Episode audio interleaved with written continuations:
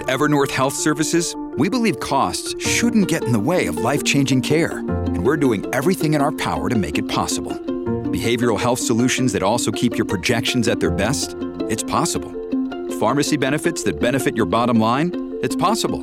Complex specialty care that cares about your ROI? It's possible. Because we're already doing it. All while saving businesses billions. That's Wonder made possible. Learn more at evernorth.com/wonder. Another day is here and you're ready for it. What to wear? Check. Breakfast, lunch and dinner? Check. Planning for what's next and how to save for it? That's where Bank of America can help. For your financial to-dos, Bank of America has experts ready to help get you closer to your goals. Get started at one of our local financial centers or 24-7 in our mobile banking app. Find a location near you at bankofamerica.com slash talk to us. What would you like the power to do? Mobile banking requires downloading the app and is only available for select devices. Message and data rates may apply. Bank of America and a member FDIC. I am Sarah Jane Case, and this is Enneagram and Coffee.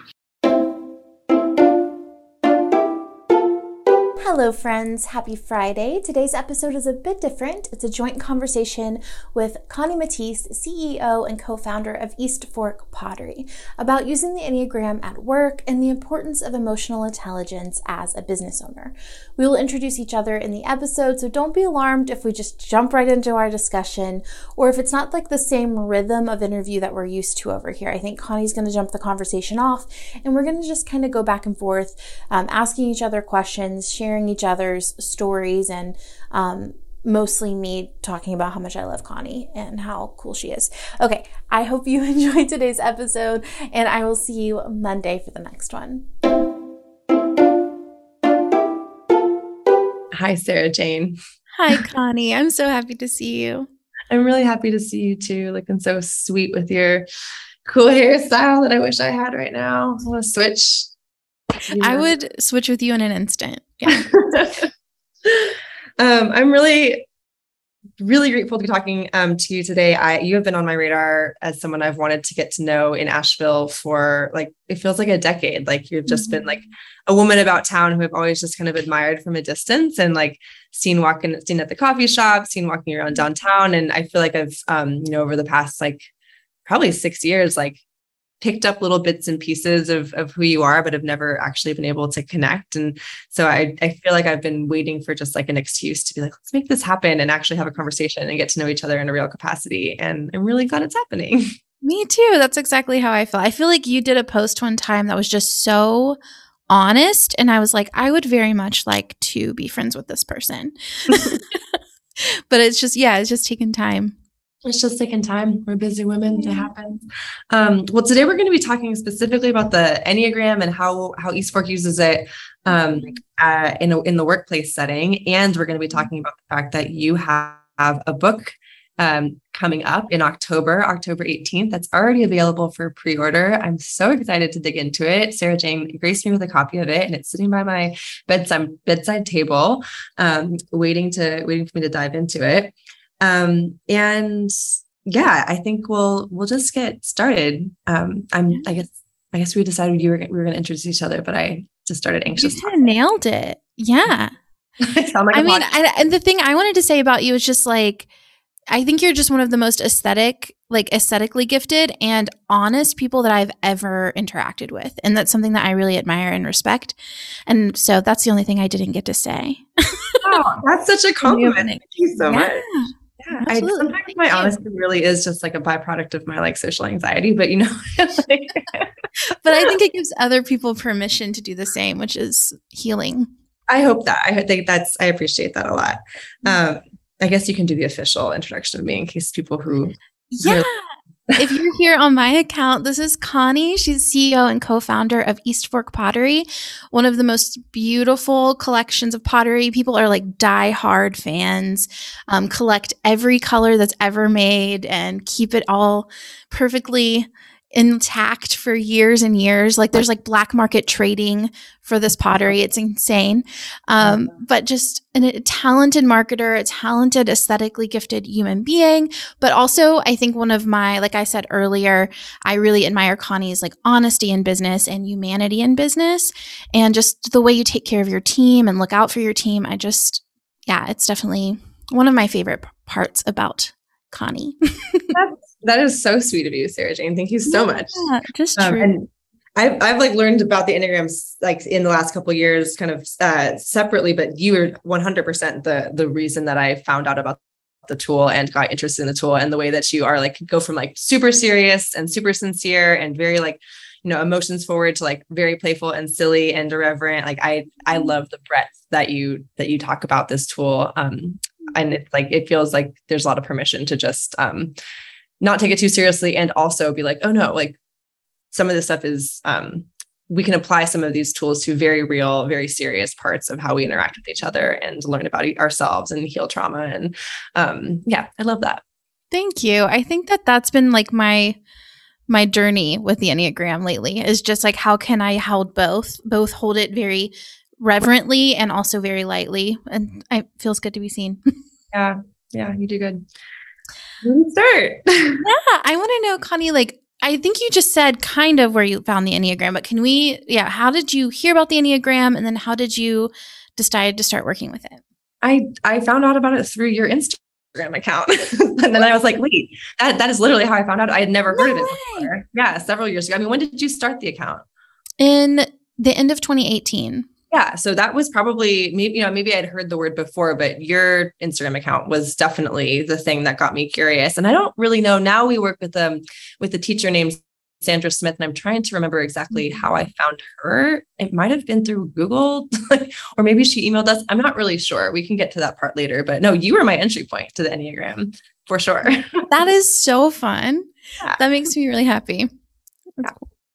I also just realized I'm drinking out of one of your mugs. This is like the bigger mug. Oh, you have a I big got one. it today. Yeah. Nice. It feels so good to hold like this. one. Um, okay, so you found the Enneagram through Instagram. So Mm-hmm. fun, makes me feel very cool. And then how did you decide to like when did you start to well, how did you find your type? Let's Mm. start there. How Um, did you know? So I had never really practically tried to apply it to me until um, not this. So in 2020, um, in, the winter of 2020, Alex and John and I, who so Alex and John are, are my business partners in the business. Alex is my husband, and and um, he was the founder of East Fork. Um, and he was um, in the CEO position at the time. Um, but we at that time we had a very like flat hierarchy where Mhm. it, but like a lot of a lot of um unclarity around who was responsible for what we kind of stayed in our lanes and like had the things that we specialized in but when it came time to like make the really big decisions we hadn't really ever said you do this she does this Mhm. um and so we there was just like a lot of tension in the um in the way the three of us were um were managing and we were really feeling the impacts of that all across the business like it, it used to drive me totally bonkers uh, alex would constantly say like it all flows up to the top and um i would get so resentful because it would make me feel um I, I just you know, as it made me feel responsible for everyone's pain like Mhm. everyone's mistakes like the, that kind of constant repetition of um it all like the the the source of all all the problems that the company is coming from the th- way the three of us are interacting um hurt because it triggered something that was that said oh maybe that's true. Um the Mhm. three of us were working together really dysfunctionally um and we hadn't really taken the time we were so busy growing the company as fast as we were that we hadn't taken any of the time to really examine the relationship between the three of us um, and so we knew that something had to change. And that actually was John who who threw a flag and was like, we got to do something. We got to just like Mhm. shift things around. Um, you know, we need to all be, yeah, just change the way that we're interacting. And so he made the suggestion that um that Alex and I um shift our positions a little bit. Um, at the time, um, I was in the CMO role, but I was uh, typical type eight behavior, fully unable to stay in my lane. Like, wanted to take control of everything, had lots of hot takes, and like was just like backseat driving so hard. And it was driving Alex absolutely bonkers. I had an opinion about absolutely every decision that was being made at the company. And I was like, I I was feeling like um like I was being held back from being able to just make choices that I thought were the obvious ones. Um, and it was causing extreme harm in all directions because of my inability to just be like to be the decider. Um, so John was like, maybe it would make sen- sense for Connie to be in this role of the decider. Um, so we we switched around. We in making that decision, we were like, okay, if that's going to happen, like we're going to have to be really, really, really thoughtful about how we make that change, if it's the right change to make. And so I put together this like 16 week process um, and called on like a whole host of, of people with different training modalities and perspectives to come in and just work with us on a one-on-one basis to, to identify some skills and weaknesses, some growth opportunities, some like pattern behavior. Um, and working with Sandra Smith, the Enneagram coach, was by far and away the the tool that that provided provided us with the most language that we could use to have more effective conversations.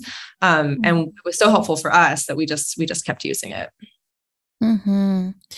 I I love the amount of like I said this earlier, but like just the amount of honesty when you're like, this is what I had to work on. Here here it is. And I think like that's one of the magical things about the Enneagram. It's just kind of like, here is your stuff. Mm-hmm. Look at it, deal with it. Um, was it when you first read yours, was it like alarming? It was alarming. Yeah, it was alarming. And it and I think it, there was some sweetness in like Alex reading mine and me reading Alex's and being like, whoa, all right. mm-hmm. Um, it, it was alarming. And also it was also just there was something that was very comforting about it to to be able to externalize some of this a little bit and to just be like that's not the core of who i am. Like all of my desire to control and to help and to fix and to be the decider like it all comes from this very tender place of wanting everyone to be taken mm-hmm. care of and wanting justice in the world and wanting just like wanting having a vision of, of everybody working in harmony and like seeing myself as like primed to be able to help everyone get there um, and so I think being able to like look back and see like this is coming from a really loving place, and like it sometimes it comes out in this way because I just like want to be loved and valued. Mm-hmm. Um, it, yeah, it was really helpful in, in just giving starting the process of like some some really fundamental um like self-forgiveness and self-love. I love that cuz I I do think the Enneagram is saying like it's the other end of our skill set is also what doesn't work for us. It's mm-hmm. like this like really like beautiful honesty can sometimes look like always telling, you know, the hot takes that you mentioned. You know, these two opposites ends of the spectrum. So if we can really embrace that as a strength at the same time, when that mm-hmm. strength is like overused or over functioning, it doesn't always serve us. Mm-hmm. Do you yeah, able to skillfully apply it? Yeah. yeah do you feel like it showed you guys like where the strengths were as well as like where what you could work on? Absolutely. I mean, I think that's that's what was um at the time the thing that um the the the issue that all three of us identified was there were a lot of decisions that we'd been spinning our wheels on for years, like literal years, where mm-hmm. we all kind of we all I had a very strong opinion about what needed to be done, and the two of them had some opinions, but we were um, so stuck in um, not and, and, not making the decision and moving forward um, that it was causing just like stress and chaos in so many parts of the business. And so part of the reason why I stepped into that role was because I have the skill of being able to sit down and look hard things in the face and say the hard thing and like make the hard decision and move on. Um, and that was not a skill that that john or alex had. However alex had the incredible visionary skill of how can i look at a big giant pile of dirt where nothing exists and paint this incredible picture of something um, that i can then like sell to everyone around me and get everyone excited mm-hmm. about um, and that's what was needed too. Like we were in a place mm-hmm. and we the place that we were in wasn't going to be the place that we were going to be in for forever. Um, and we needed to get to another place that we didn't have a clear picture of yet. So when alex moved transitioned into the um, into the role of um, into into the looking more like five years ahead like that was the perfect unleashing of his skills in that moment we're actually he's he's reshifting and is going to be re-engaging in a much more um, kind of daily decision making way now but after like i think having that perspective of like no alex's real skill is being able to to think of the thing that has not yet been thought of and mm-hmm. believe with like unbridled optimism that that thing is possible mm-hmm. and sell everybody else on the on the idea. Um, he's a type seven, in case it's, it's not clear. um, and it's intoxicating. Like East Fork, Eastfork only exists because of because of that skill that Alex Alex has. And in the moment, we just needed someone to like get in the weeds and kind of work their ass off and like mm-hmm. kind of like do what type eights do, which is kind of ignore all of the signs in their body that say it's time to stop. I, I, I just needed to to get weedy and to make some hard choices and to to drive some things forward that we'd been kind of dragging our feet on for a while. Mm-hmm. I don't want to do that forever. That's not what I'm going to do anymore. But in that moment, that's what was needed. Mm-hmm. Well, and I love the temporary way that you're t- discussing that, where you're saying, like, right, like for that season, that's what I had to do, and that's how I showed up. And then I'm kind of backing out of, you know, there's a close to the season mm-hmm. versus like this is a lifestyle and this is how we kind of go on forever. Yes, exactly. Yeah, John is really good at at that. He um we do this exercise um called scan expand where um after kind of gaining some fluency and and um, language around like our our patterned behavior um we try our best to look at the week ahead, look at the situation that we're in and expand the scan and to see what are some skills and tools from the other Enneagram types that might be useful in this moment mm-hmm. um, that I could like learn from or borrow from or lean into. Um, and in moments like tax season, when John's type 5 um, mm-hmm. withdrawing, focusing, you know, being very process oriented, um, being hyper um like expert in the thing that he's doing like in that mm-hmm. moment he's he sometimes will say that he's um strategically unexpanded and like fully fully locked into that particular skill. Mm-hmm. Um, but then he'll be like, "Ooh, I've been stuck in that skill for a long time, and I'm not okay." mm-hmm. I love what you're saying because what we talked about kind of beforehand is like the book that I wrote is discussing that each Enneagram type, like we have all Enneagram types inside of us. And I think sometimes we think, oh, I'm this type. That means I have to operate out of this type structure. This is who I am. This is who I'll always be. Mm-hmm. And then we have this opportunity and i think scan and expand is such fun perfect language for that of like i get to choose what skill i use at any given moment. And mm-hmm.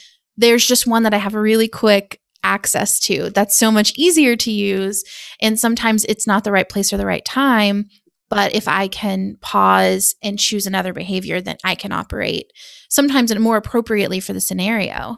Yeah totally. Yeah yeah. And, can you reflect a little bit on on on your type and like what your kind of your your patterned behaviors look like as a yeah yeah especially in work you know i'm a seven and i am just ideas are so easy for me but i often like i found myself that kind of a wake up call for me was a moment where i was like i have 10 income streams and i have no plan for how people are going to find out about these and buy them. Mm. So I just was creating products saying, hey, buy this, but I didn't have an email list going. I didn't have ways for people to actually get invested and then kind of follow the ladder to get to purchase those items. Mm-hmm. And, and it for me is like I need to put on my inner type three and think strategically about this and think about the the metrics or the markers or how am I going to get this in front of more people or how am I going to make this more successful because I'm so experience oriented. I just mm-hmm. want to feel good, I want to have fun, I want I want to do things that feel exciting and interesting to me yeah. and sometimes the more exciting part isn't necessarily the part that sells things. Yeah. And so I had to work really hard to slow down and make sure that there's like a direct A to B path for people yes. to hear about it and then purchase it and i think that's a re- that's a conversation i have every day with myself is just make sure you're actually trying to sell these things or actually trying to promote the things that you're making because the making is the fun part mm-hmm. to me but in order to continue making i have to you know live yeah i'll just keep plug-in October 18th by Sarah Jenkins book. You can pre-order it now at the bookseller of your choice. I love that. Well, and something that you said or kind of as you're talking about entering the Enneagram into your workplace, I love the way that you said, like, you really started with the leadership. You know, mm-hmm. it, it starts with y'all. And I think from working with a lot of different companies in the past, I've heard people, you know, most of the time we start with, I want my employees to do what I want my employees to do. I want them to like fall in line or, um, fit the company structure in the way that I desire for them to, instead of looking first at the leadership and then letting that set the tone of the culture. Absolutely. Yeah. Like, and it's such a, it's such a common mistake. It's a mistake that we made all the time. I mean, back, I would say like 2018, 2019 was a time where we had a very clear vision of the type of company we wanted to be. We had this list of values that we felt very committed to.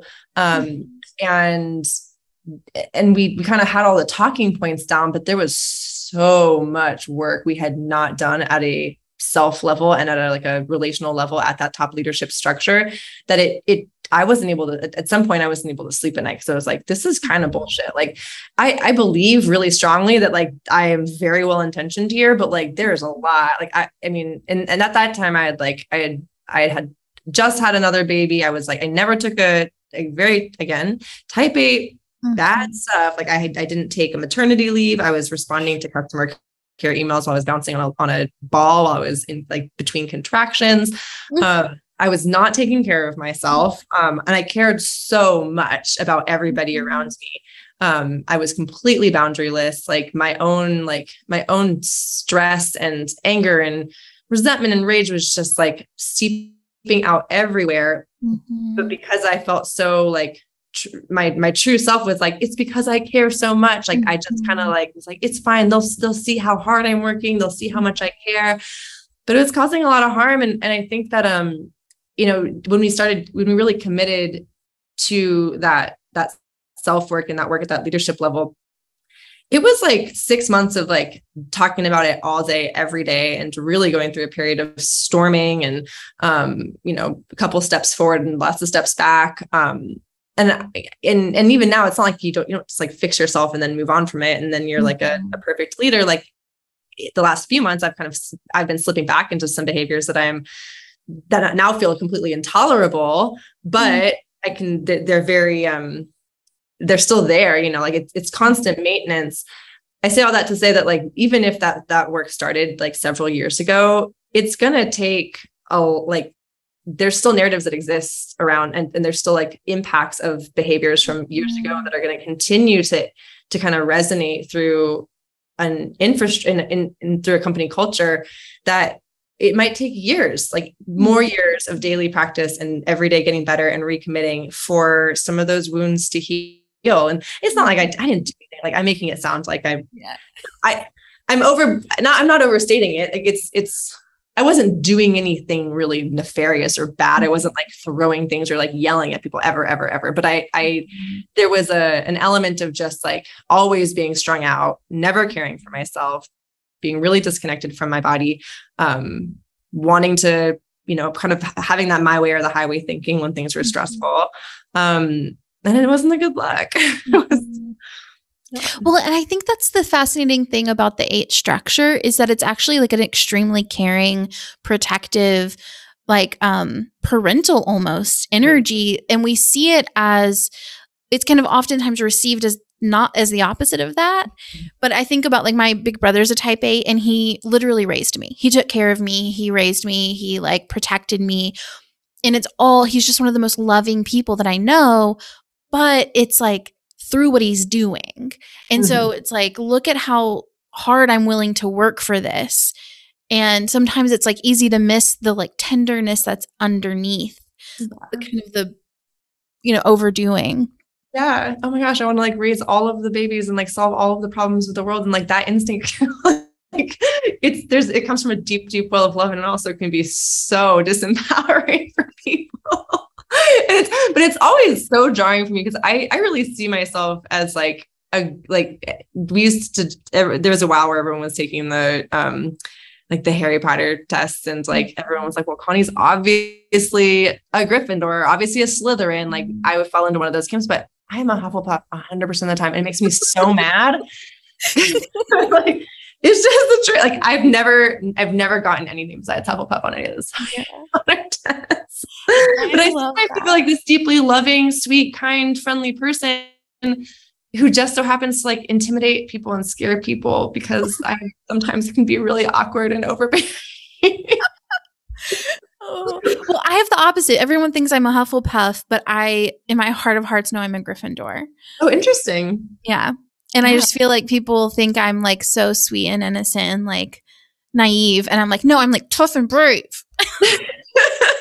I'm so tough and brave. I break rules. Isn't that so wild? Like that's just because you mm-hmm. smile a lot. Like you smile more. So people are like, you must be so friendly and nice. I think so. Yeah. And I think I am nice. I just like I'm also honest. Yeah. I'm not very nice. I think that's probably it. I think I'm, I'm very kind. I'm very kind, but I think I, I think sometimes I'm not very nice. yeah. I used to say like, I don't want to be sweet. I want to be kind because Yeah. I think there's a difference yeah. of like being like sugary and being just the kindness sometimes doesn't always look like sweetness. Mm-mm. No, it doesn't. No. So, okay, we started with the leadership. Mhm. And then I know now you the whole company's involved, right? Not everyone yet. So we're really trying to be methodical about how we lay it out. Um, and um, so yeah, again, the leadership started doing this about two years ago. Alex is a type seven, I'm a type eight, John's a type five. From there, um, and at that time, um, Zoe Dadian, um, who was our chief operating officer, another type eight, the two of us together were quite a duo.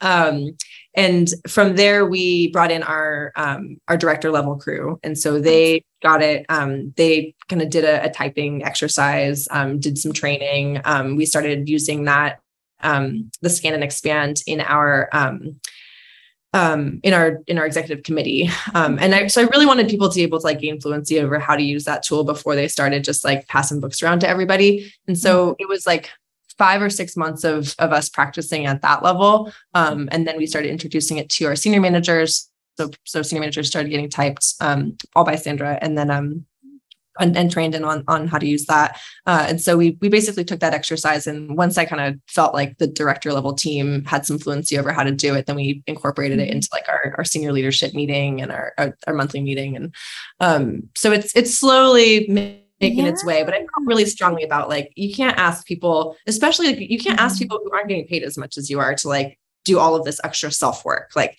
Yeah. you can't do that. I think that like having ex- having higher expectations of people who are taking home a, home a bigger paycheck and who are then having to like model behavior is super important before you start Mhm. like you know kind of penalizing people who who aren't that and don't have that much like investment in the business um who are just trying to like have a job and um you know to to maybe like do the self work to like identify all Yeah. yeah that's asking a lot of people so we're trying to Well, and I, I do think like it's more of emotional work as a leader or a manager. You're having to actually be the one to set the tone for the relationships. And so it does make sense, you know, to start from from there and kind of move. I I keep almost saying trickle down and I'm trying so hard not to say that phrase. I know. I know. But, like- I think if you think about it, like the the the like the the decision making, the setting of the tone of like this business is going to make have to make this much money, this many pieces of pottery. You know, you're you're laying out that roadmap. If you have the power and agency to make those decisions, like you, it, there is more the, the onus of responsibility on you showing up at work Mhm. and like having your stuff figured out does lie on mm-hmm. you because if you're making decisions without thinking about how they're going to impact other people, you're setting other mm-hmm. people up for failure. So I, it's Mhm. it's tricky because obviously, and, and not to say that there there aren't people in that level who who aren't way better at some of that self work than people in mm-hmm. leadership positions. I think that's very true. Like it's this idea that like anyone who's a manager is better at self awareness. You know that you get a lot of people who. And I'm, I'm talking, this is global. I'm not talking about East Fork specifically here, but you get a lot of people who are really good at a skill who get put into a managerial position. They might have zero understanding of the impact that they have on people around them. And that can cause a lot of harm, especially if that person continues to be rewarded for hitting goals or, you know, doing projects well. Um, there, you know, there's a lot of bad managers out there. Mhm. It's easy to be a bad manager. It's like easier because, well, and I think if we think about it's easier to operate out of our dominant type all the time and just kind of take the path of least resistance. Mm-hmm. That is much more natural and easy than to actually pause and take a break and kind of practice emotional discipline. I think that is practice. That takes a little, a lot more effort. It takes a lot of effort. Yeah. Mm-hmm. Yeah. I'm doing a bad job of it this week. I've been, I, it's just, our, our couples therapist was pointing this out. It's like, it, once you do start to, if you have like moments or even like minutes or days or weeks or even sometimes glorious, like a month of being in a Mhm. flow and like really, um, just feeling like you're in a good stride and feeling like really aligned with the person that you are. And then all of a sudden you're not anymore. It, there is, there's almost like a, it's, it, I think it the, the flag goes up of like, okay, I'm not okay faster. Uh, mm-hmm. But the like the angst it causes me to be in that spot feels more intolerable. And the last like just the last couple days, I've just been like so reactive and like mm-hmm. everything is making me mad. I'm like, this sucks. This is this is how I used to be all the time. mm-hmm. Well, and I think what you're saying is so important because I feel like one of the most common things that happen when we start to work with the Enneagram is we think like when am I going to be done? Like when do mm-hmm. I get to check this off my list of things that I've completed or accomplished or like get the gold star for having made it? And I think the reality is that we're going to be in relationship to this for the rest of our lives. This is going to be the most natural response that comes to us for the rest of our lives. And unless in these practices that we do to, you know, react differently are mm-hmm. amazing and they're awesome. And I think you're right. Like we get seasons where we can really operate differently for longer. Mm-hmm. And then some then it's like, well, things happen. And yeah. we're gonna, you know, fall off and then we're gonna practice again. Mm-hmm. But I agree, like I feel like the patterns like especially me like being overscheduled mm. was such a common for me i just was feeling my schedule all the time like multiple like way over scheduling mm. and mm-hmm. now it's almost intolerable like mm-hmm. if and mm-hmm. it's i almost like feel like there's like shame that can come up because it's like I know better. Mm-hmm. And it's a shame. And you start yelling at yourself and you're like, I know how to do this differently. And now I'm doing it for, yeah, it's yeah. So, and it, and it feels so much worse. Like my nervous system is like less accustomed to it too. Yeah. Today's podcast is brought to you by Lus Brands. Learning to work with my wavy curly hair has been a lifelong journey from trying to figure out how to straighten it without getting frizzy to finally embracing my natural hair texture to realizing that that would take me 50,000 steps to do. Now, some days I've had more struggles than others, but I'm so happy to finally have products that enhance my natural curls instead of trying to change them while not being an 80,000 step system. And Lus Brands makes it easier than ever. So, if you don't know, Lus Brands has a three step system. You have shampoo that lathers lusciously, my hair has never felt more clean, conditioner that hydrates, and then you have one styling product that does all the magic of the other 30,000 steps. So what I do is I just wash my hair in the shower, condition it, put the styler in after I do a wet comb, put it in a, a, you know a hair turban, and then we're good to go. You could diffuse your hair if that's important to you. I let mine naturally dry. I just give it a good little scrunch, plop it up, and then let it be. Now, Lus Brands wants to help you embrace your unique waves, curls, kinks, and coils. They have over 30,000 five star reviews, which makes total sense to me when I tell you that I have never missed a hair care routine like I do this one. I didn't bring it to Bali and it was a huge mistake. I think about it every time I wash my hair. I miss it. It would have done me wonders here. But the Lus brand's three step system includes shampoo, conditioner, and an all in one styler that improve the health of your hair over time. So every product is dermatologist tested and approved with no harsh ingredients. And Lus Brands offers formulas that are tailored to the needs of wavy, curly, and kinky coily hair types, so everyone can find what works for their hair. So Lus Brands makes my curls look their best, and yours will too. Right now, my listeners can get 15% off your first purchase of $50 or more. But only when you go to lusbrands.com and enter promo code EGRAM. That's L U S brands with an S dot com and promo code EGRAM. Don't wait. Get 15% off with promo code EGRAM at lusbrands.com.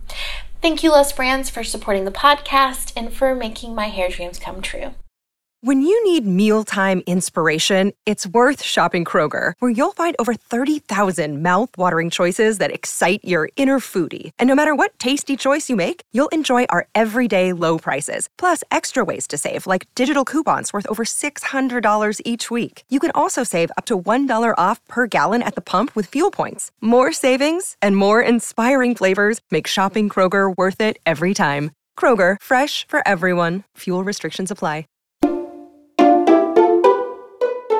Can I ask, like, in the process of bringing this into the company, like, do you do you see major differences in in maybe the way you talk about things or shift in culture? Oh my gosh, absolutely. What I see um, is so much more humility um, mm. in in and obviously everyone's kind of like at their own at their own place with how they use it. But I got some leaders who, when they start when they're in a place where they're under resourced and kind of bumped out of their resiliency zone and they start doing their stuff, they'll be the first people to be like, whoa, I'm doing that thing again where I'm acting as if there's only one right way to do this. Mm.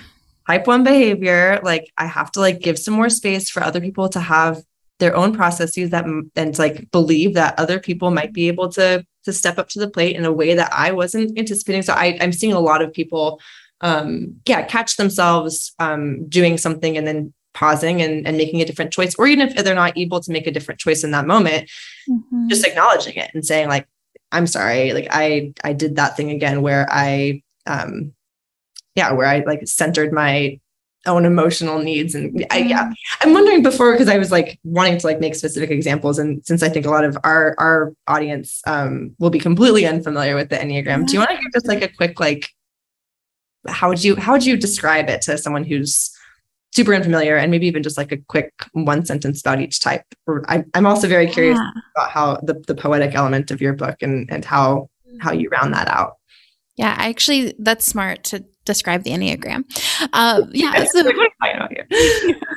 uh, the Enneagram is a, it's a personality typing tool. It's broken up into nine unique types. Each type has a basic fear, a basic motivation. Uh, I think of it as like the pressure we carry of like who we think we have to be in the world. Um, so like type, in they're numbered. So type ones, they're the perfectionist or the moralist, and the pressure they carry is the pressure to be morally perfect.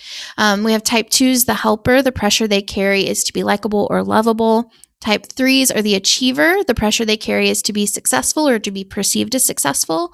Type fours are the individualist and they carry the um, pressure to be special or significant. Then we mm-hmm. have type five, the investigator, and their pressure is to be informed and capable. We have type six, the loyalist. Their pressure is to be prepared and not get to be supported.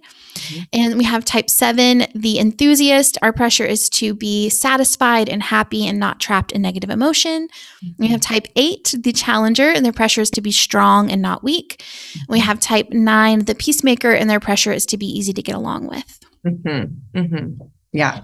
And that's kind of a simplification of actually a very complex system that has so much intricate depth and specificity. So when you start to read it, it feels really invasive and maybe offensive at first. And then as you get to know it, it can make you also feel more seen than anything else I've ever experienced. Mm-hmm. Yeah, yeah. There's really nothing like being in a in a group of other people. I, I did a um like a type eight, eight workshop with Sandra, and what was so cool about it was that like there was if you like looked around the room and just tried to do like a demographic check or like an interest mm-hmm. check, like there were very few things that you could say all, all of the people in that room had in common. And then when we mm-hmm. started talking to each other about it, it uh, we were from all walks of life. Like there, it was a mm-hmm. very, very um, diverse group of, of people with very different interests. Um, and it was wild to feel just at home and like like so deeply belonging to this group of mm-hmm. people because of our core motivations and it was sweet yeah. We I, my favorite way to learn the Enneagram is through panels mm-hmm. where you mm-hmm. have like the same type all up in the front talking and answering questions and it's so fascinating to watch because you can see the similarity in body language, the similarity in processing. Um, type 7s we all laugh cry we just kind of like we're crying but we're laughing at the same time we're kind of making jokes around and we're crying because we're being forced to sit still and answer questions about our emotions for maybe the you know we don't do that a lot or you know without practice so it it's just yeah it's absolutely fascinating and it feels so I keep hitting that microphone. It feels so comforting to just be in sync with people and be like, "Oh, you get what I'm going through. You understand the way that I think, you have similar problems, mm-hmm. and you just like understand the intricacies of, intricacies of my experience in a way that it's you don't get with a lot of other people. Mm-mm. Yeah, it's really wild. Our our whole finance team is type five, all of them. Wow. Um, and it's it's pretty funny. It's it's been um and and John is the first to say like all of the ways that, that can be really dysfunctional. um, it's, and he's like the the boss of the department is also type five, and um, he just hired a controller for the position who's conveniently a type eight, who's bringing a very mm-hmm. different approach to how that team is run. And it's i am already seeing like uh, just I don't know like more um more levity in the group, or just like people mm-hmm. people being able to um show up with different just a different tone. Yeah. Well, I think that's like a cool thing to think about how restructure, you know, kind of paying attention to like moving things around and seeing how those energies impact each other. Um, I think what I hear you say a lot, it sounds very much like you're paying attention, you're listening, you're observing, you're making adjustments. And and I think that that's in a company and in Enneagram work, just that's it, right? Like that's all we can do. We'll never surpass where we're at. Like we'll never just one day not have problems or not deal with humanity, mm-hmm. but we will in in a company or in our personal growth, like both. Mm-hmm. And all that we can do is just pay attention, see what's not working, slow down, make adjustments, see mm-hmm. how that works. And that's probably the rest of our lives. Yep. yep. Every day. Iterate, iterate, iterate. um so for people who are here who are like, I want to bring the Enneagram into the company, that's something I want to do. Do you have any advice for people who are just starting?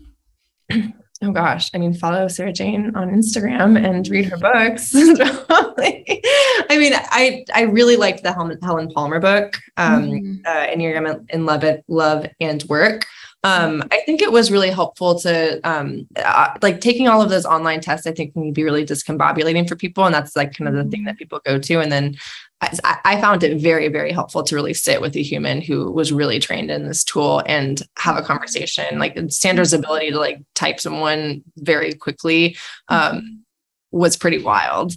Um, so I think like finding a like reading the books, like yours are great. Helen Palmer's is great.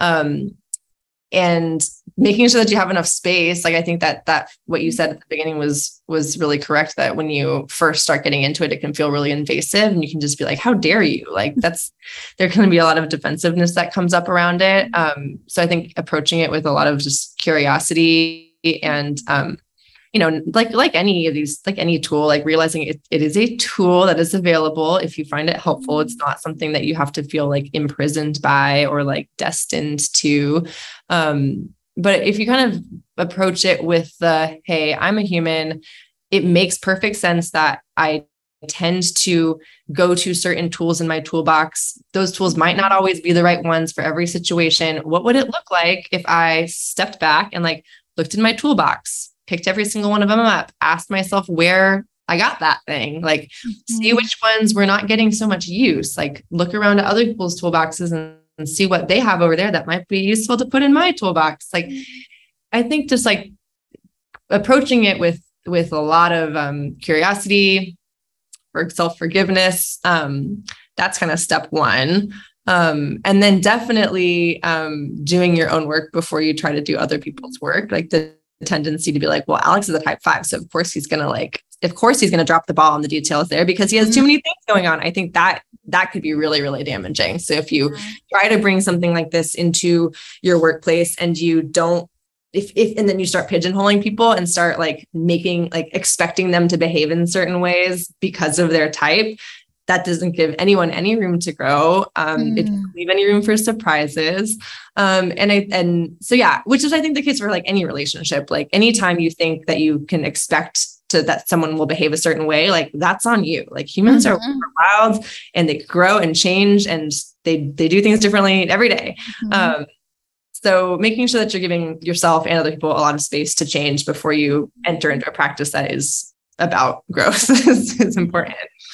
Yeah, I feel like it's like the emotional equivalent of when people just keep getting you the same kind of animal gift over and over. Like, oh, you love giraffes. And like, and all of a sudden everyone's giving you giraffe presents. You're like, yeah. I was 10 when I liked giraffes. totally. And like, I have changed a lot since then. And I think when we expect people to continue operating out of their baseline type, we we just kind of basically say like you're always going to be this and I'm only ever going to see you this way. Yeah, and it sucks. I think it's so important like when you're thinking about working with children too just like giving them space to like show up differently, you know? Yeah. Like um yeah, not saying yeah. And at the same time being like, well yeah, well when Connie is under resourced it's probably it's a lot of times she comes in and she's not very nice. Um, mm-hmm. or she she shoots down opinions really really quickly. Mm-hmm. um but again like making that your own work instead of like really focusing on on yourself rather than trying to um to to do other people's work for them is important in enneagram and in in all work honestly.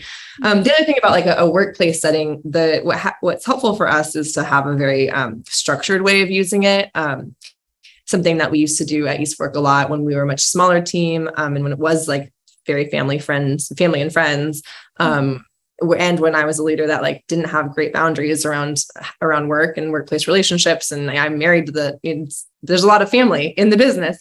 Um, and that what I love about the Enneagram is that it gives a structured place to have some of those conversations that sometimes aren't about work um, or that are that get to like the um, get out of like the tactical um, the tactical parts of the job um, and into like h- how are we as humans who go mm-hmm. about and like live lives in this very chaotic world showing up in this space but giving it a, a very clear space with like on an agenda with a name mm-hmm. and uh, this is the exercise we have 15 minutes to do this we're not letting this bleed out into everything we do all the time we're going to do this right up at the front so we can all have an understanding of the, what we're coming into the room with and then we're not mm-hmm. gonna we're gonna move on and if if part if part of our scan and expand is like i'm super unexpanded i am like actually i really probably shouldn't be in this room sometimes we'll be like mm-hmm.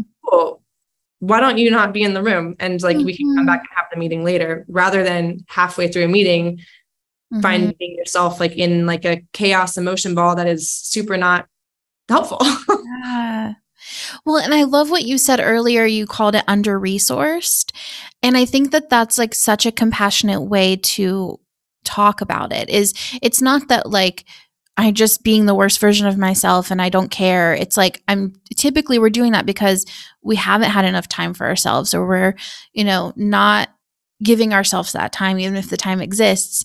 And mm-hmm. then we we don't have as many resources to operate out of a different place uh, to kind of choose how we respond. Yeah. Mm. Yeah. Yeah. Yeah. Yeah. That phrase like kind of unlocked a lot. Alex really likes this um, visual of being like above or below the line. Um, and it's like when you're when you're above the line, it feels easy to forgive. It feels easy to to like own your own emotions, to collaborate. And when you're below it, like all these other things start to happen. You start to triangulate, make assumptions and it's when you just do a, basic check-in at the beginning of a meeting like am i am i right on it could it go other direction or am i like feeling pretty resilient and able to like to to manage information as it comes instead of all feeling like it's all one overwhelming bubble of chaos Mm-hmm. Well, this is so good because I think about, I know we we need to wrap up soon, but I keep thinking about how one of the things that questions I get all the time is like, I'm a type five and I work with a type two and everything I do hurts their feelings. And I think that that just kind of having that moment of checking in of like, is everything that I receive right now going to be interpreted through the filter of do they like me? Do they love me? Um, versus actually, I can separate the feedback from how I think you feel about me overall. Mm-hmm. And then mm-hmm. I can be much more receptive. Mm-hmm. And you're just having an honest conversation about it up front instead of it being like a the five's responsibility to kind of guess at how to present. You know, everybody gets to tell you where they're at. Absolutely. Exactly. Yeah. Mm-hmm. You don't have to, you don't have to then make assumptions about people. You're just putting it out there. I had a type, we have a type two on the team. She's amazing. She's so type two. She kind of hates it, but she's she just is. And the other day, she had this amazing moment in our in our scan and expand in our monthly leadership meeting where she was like, "I was out there the last few months, like working to try to schedule like 18 people's schedules. Like it was, I spent weeks trying to get this photo shoot planned, and it was I was trying to be so accommodating to everyone's perfect perfect thing." And then I had to turn around and be like, well, I I can't like now I spent all that time and I can't even come to the date that I mm. that I mm. scheduled for everybody else. It's like completely ruining my week to now have to go to this this thing that I tried so hard to to make to accommodate. people on. Um, and that she was like, you know what, that's maybe I maybe the next time I'm gonna say what works best for my schedule. Yes. Like, that is. So good. Um, so yeah, it's really fun to see people really gaining some just realizing that there's always a different choice to make than the one that you immediately go to. Oh, that's it. That's it. Yeah. Hmm. It was so nice to talk to you. You too. Thank you for taking the time to share all of your experiences. Absolutely. I hope some of it made sense. I can really be a rambler and don't know, put some nuggets in there. But So much good stuff. Please, everyone um, listening on the East Fork side, please go check out Sarah Jane Case's work. Um, she's a she has an amazing podcast called Enneagram and Coffee. Her book is coming out October 18th. Please buy it. She's a wonderful, lovely human. I'm glad to share space with her in Asheville, North Carolina. And um, also, friends, go get the big mug or the small mug. They just launched cappuccino sized mugs, which I'm going to get as soon as possible. They're very cute. Yeah. Yeah. All right. We'll see you around. Take Yeah, care. see you. Bye. Bye.